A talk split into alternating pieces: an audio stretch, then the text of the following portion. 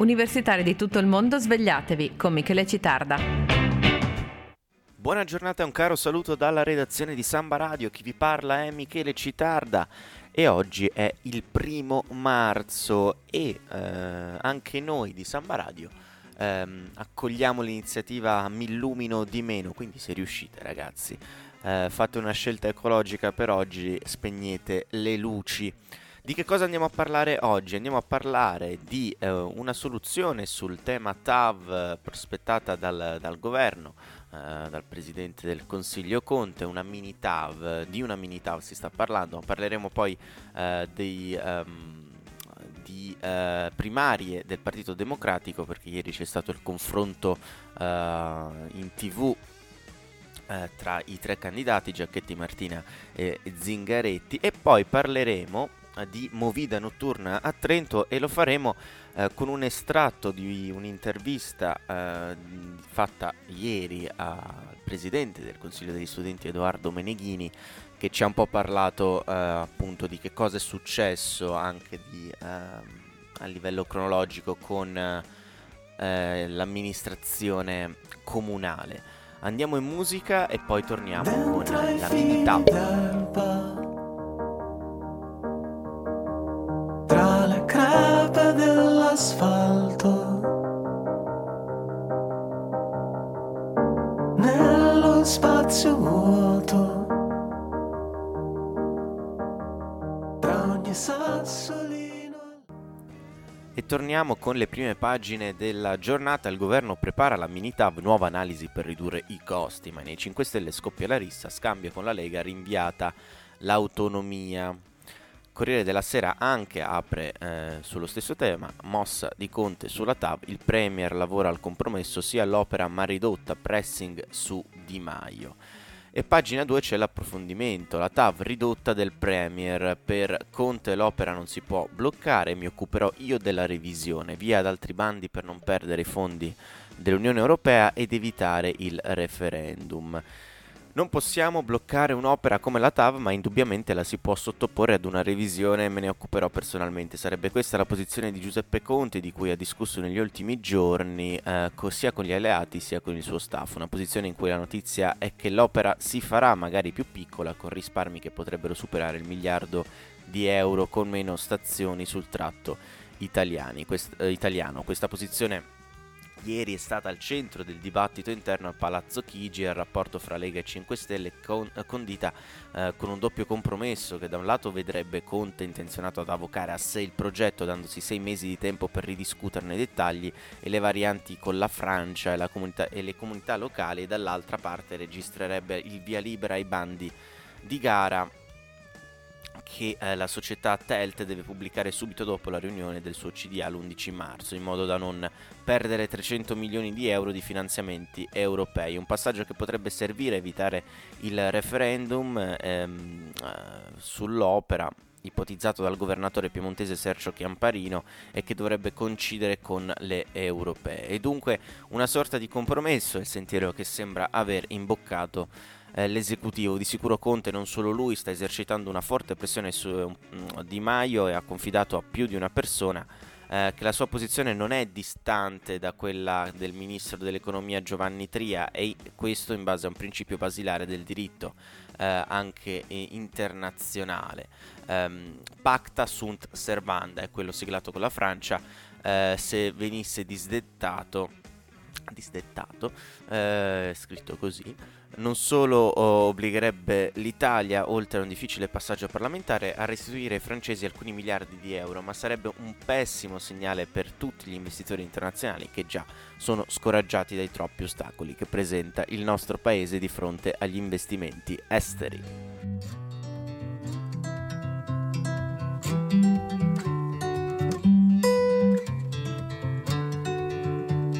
Irene, questa sera la faccia te la strapperei via, così faresti paura al mondo ma resteresti sempre mia, in questa notte di buio pesto che forse era buio pomodoro. E parliamo di primarie, perché eh, questa domenica si voterà nei gazebo del Partito Democratico per decidere chi sarà il segretario. P D, la sfida T V diventa un appello alle primarie per salvare l'Italia. Confronto soft su Sky tra Zingaretti, Martina e Giachetti, Renzi dichiara: non l'ho visto. Um, pagina due della Repubblica. A Bordo Ring gli staff invitano i tre sfidanti a mettercela tutta, ma il clima è rilassato. Si scherza, io vado al trucco per via della pelata, dice Nicola Zingaretti, ma quale trucco? Eh, si sottrae Roberto Giachetti. Maurizio Martina, l'unico in cravatta, arriva per ultimo negli studi di Sky T G ventiquattro, dove si tiene ieri il primo e unico confronto all'americana dei tre candidati alla guida del P D. E ha giusto il tempo di una battuta sul tre a tre della sua Atalanta contro la Fiorentina, poi comincia la diretta T V. Stoccate poche da Giachetti a Zingaretti, toni soft, programmi dal no alla patrimoniale all'urgenza degli investimenti per rilanciare lavoro e paese è una preoccupazione che domina su tutte. Quanti andranno a votare domenica alle primarie che eleggeranno il nuovo segretario Dem?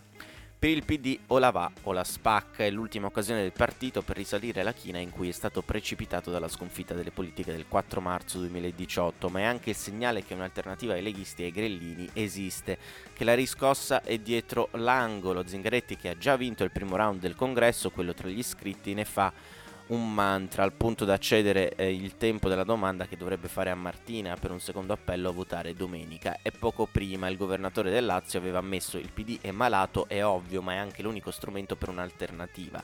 Le primarie del P D stanno diventando le primarie per l'Italia, è accaduto qualcosa. L'asticella è a un milione di elettori, alta. Nelle primarie del duemiladiciassette, in cui vinse Matteo Renzi, votarono un milione e ottocentomila ed era già un trend discendente.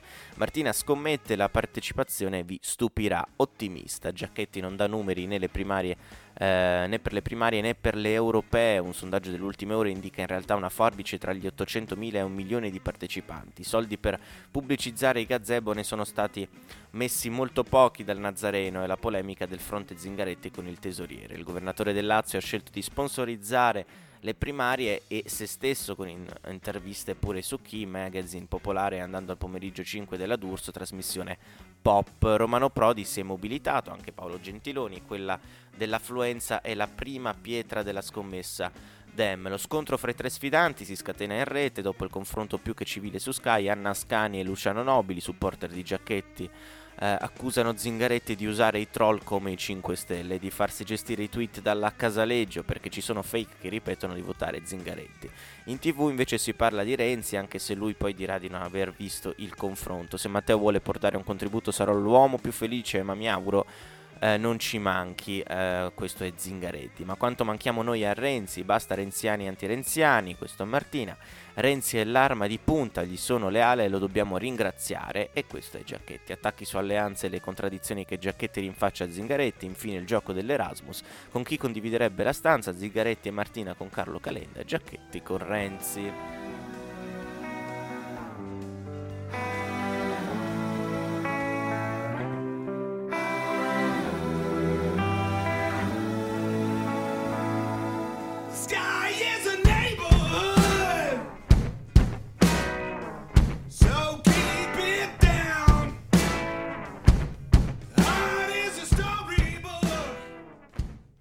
E come promesso andiamo a parlare, anzi ad ascoltare, di eh, Movida Notturna, e lo facciamo con un estratto eh, dell'intervista a Edoardo Meneghini, presidente del Consiglio degli Studenti. Ehm, siamo arrivati alla fine della trasmissione, ascoltiamo questa intervista e poi vi auguro una buona giornata. Un caro saluto eh, da Michele Citarda e da tutta la redazione di Samba Radio. Sì, allora c'è questo tavolo in, a cui partecipa una componente di rappresentanza studentesca rappresentata da me, ehm, una componente del tessuto associativo della rappresentanza studentesca rappresentata dalle associazioni Unitin e Udu, e ehm, il, gli amministratori, quindi i due assessori Corrado Bungaro, che è l'assessore alla cultura, e Roberto Stanchina, assessore al turismo. E diciamo che questo tavolo è un tavolo nato con l'intenzione di mettere d'accordo i quattro stakeholder principali della città, che sono i residenti, gli studenti, gli esercenti e um, e l'amministrazione. Queste sono le quattro componenti che devono essere messe su un bilancino e bisogna trovare la quadra. Esatto, la quadra. E, um, questa è una cosa molto difficile. In passato, cioè, per fare un recap degli ultimi due mesi di quello che è successo, è successo che è stata emanata una sente- un, un'ordinanza che eh, ha anticipato la chiusura della scaletta. Eh, allora è stato convocato un tavolo di discussione con l'assessore Stanchina, si è discusso, ci si è detti che sarebbe trovata una soluzione insieme, eh, che mh, avremmo dovuto lavorare insieme per trovarla. Dopodiché c'è stato un, um, diciamo, un'incomprensione, ecco, a causa di, un, eh, di una manifestazione di un collettivo universitario eh, nella piazzetta del liceo conservatorio, per cui la risposta dell'amministrazione è stata più o meno: ok, allora facciamo un'ordinanza che blocchi il consumo di alcolici in quell'area, eccetera. Quindi quello che... Mh, noi siamo arrivati alla seconda seduta di questo tavolo dicendo: ma come? Cioè, dovevamo trovare una soluzione e voi ci rispondete così.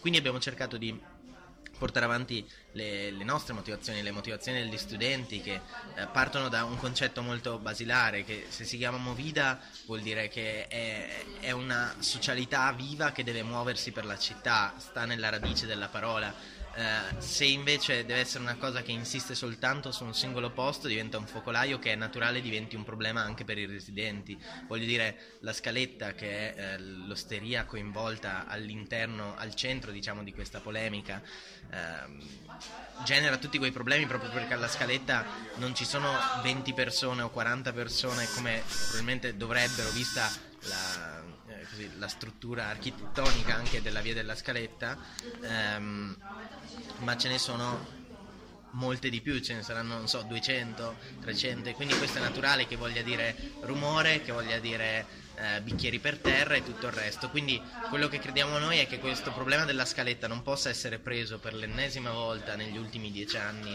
e spostato da un'altra parte, perché altrimenti è un circolo vizioso a cui nessuno mette fine. Ci piacerebbe avere l'ambizione di essere, tra virgolette, la generazione di studenti che eh, cerca di trovare una soluzione con... Eh, Che, che ponga effettivamente una fine a questo problema, che innanzitutto potrebbe partire dal diffondere la movida e fare in modo che sia effettivamente una movida, che eh, dopo una certa ora sia possibile fare musica nei locali, sia possibile da- avere un'offerta ricreativa e culturale in determinati locali eh, nel centro città, perché eh, a Trento gli studenti sono tanti, sono quindicimila quasi, quindi è giusto che, insomma, abbiano un ruolo all'interno della città, e, e sia perché questo può portare un beneficio agli studenti, ma anche perché può portarlo agli esercenti, e anche perché non solo noi la pensiamo così, ma tutta l'opinione pubblica è abbastanza d'accordo sul fatto che una città viva, che magari fa un po' di rumore, sia meglio di una città che è deserta dopo una certa ora. Quindi questo è, è quello che noi ci impegneremo a portare avanti. Ecco.